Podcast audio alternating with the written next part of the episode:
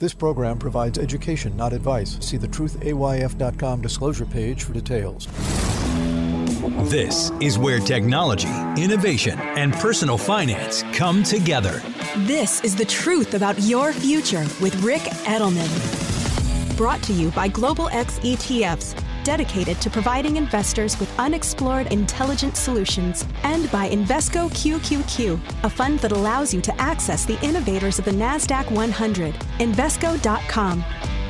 Well, a very happy new year to you. Welcome to my new podcast. I'm really excited about this. 32 years on the radio, and many of them simultaneously podcasting, now exclusively podcast, and every day, uh, Monday through Friday, not just on Saturdays and Sundays. So I'm really excited that you're here with me, and this is going to be an awful lot of fun.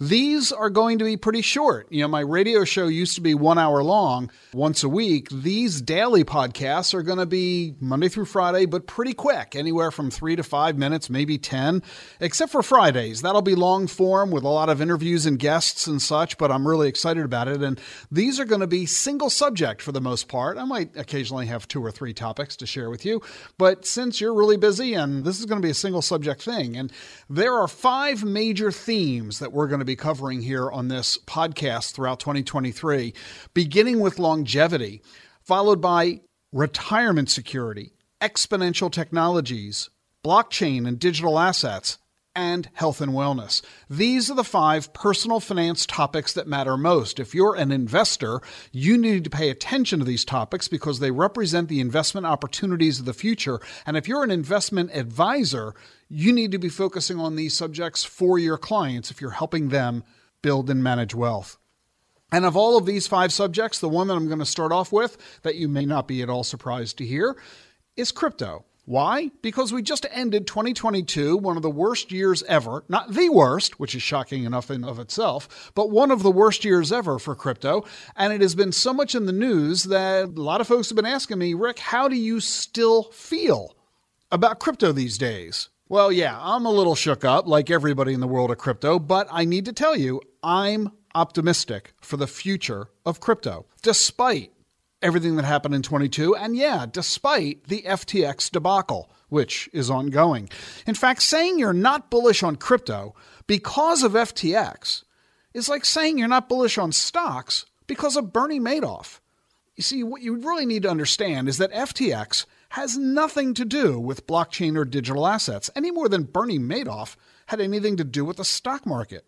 Madoff was just another con artist who led a massive fraud. And it certainly appears that Sam Bankman Fried is also a con artist who led a massive fraud. Madoff used the stock market to perpetrate his con. SBF used crypto. So let me share with you why I'm still steadfast in my future expectations of blockchain and digital assets. The underlying benefits are unaffected by the scandals of 2022. Blockchain technology is simply software, and it's superior to the software that businesses are currently using. Blockchain software lets businesses operate faster, safer, and cheaper with greater transparency and inclusion. And that's why 90% of all the banks worldwide are developing the technology, with more than 70,000 software engineers engaged. More than $35 billion was invested in this technology in the past two years alone. PwC says it's going to add nearly $2 trillion to the global economy by 2030. McKinsey says 70% of global GDP will be digital by the end of the decade. And the Bank for International Settlements says every government is going to deploy a CBDC, a central bank digital currency, by the end of the decade. China, the Bahamas already have. And there's broad bipartisan support in almost every country. Now, just to put all this in context, because all the headlines about crypto over the past couple of months have been nothing about the decline in the price of Bitcoin and the scandal involving FTX, let me tell you what else has been happening in the world of crypto since the blowup of Sam Bankman Fried. Brazil has passed a law allowing Bitcoin to be used as a means of payment and as an investment asset.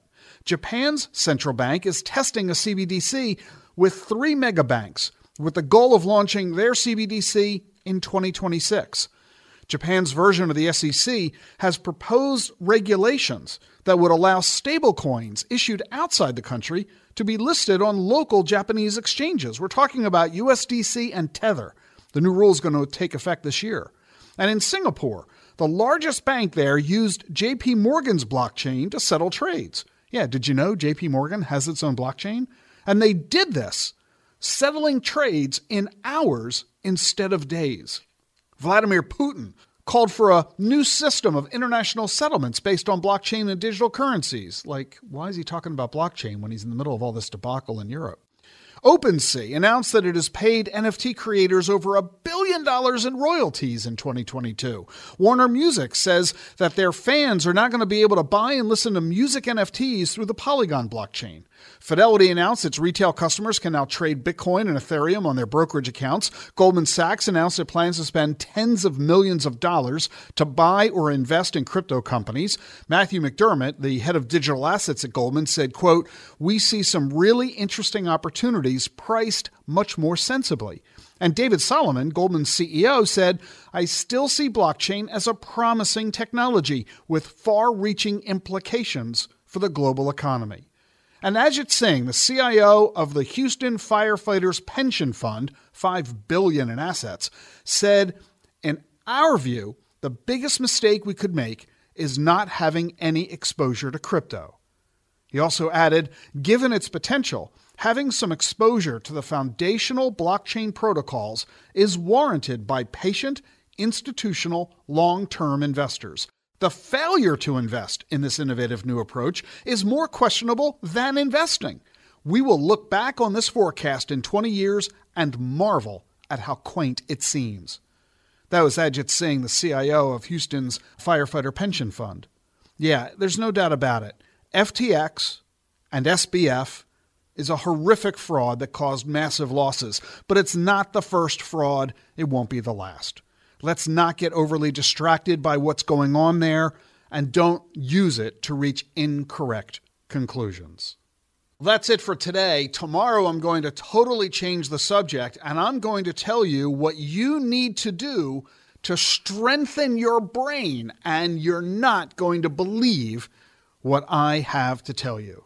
But I'm not going to tell you today what that is. You're going to have to join me tomorrow for my podcast on Wednesday, January 4th. So I'll see you tomorrow. The Truth About Your Future is sponsored by Global X ETFs. With volatile fuel prices and growing concern about the environment, consumers are embracing alternatives. Should your portfolio do the same? At Global X ETFs, we specialize in investments that look beyond household names, providing access to companies in emerging areas like electric vehicles and lithium battery production. So, whether you're interested in EVs, hydrogen fuel cells, or another green technology, there is a world of opportunity to explore. Visit globalxetfs.com to learn more. The information you need to plan for the tomorrow you want. This is the truth about your future with Ric Edelman.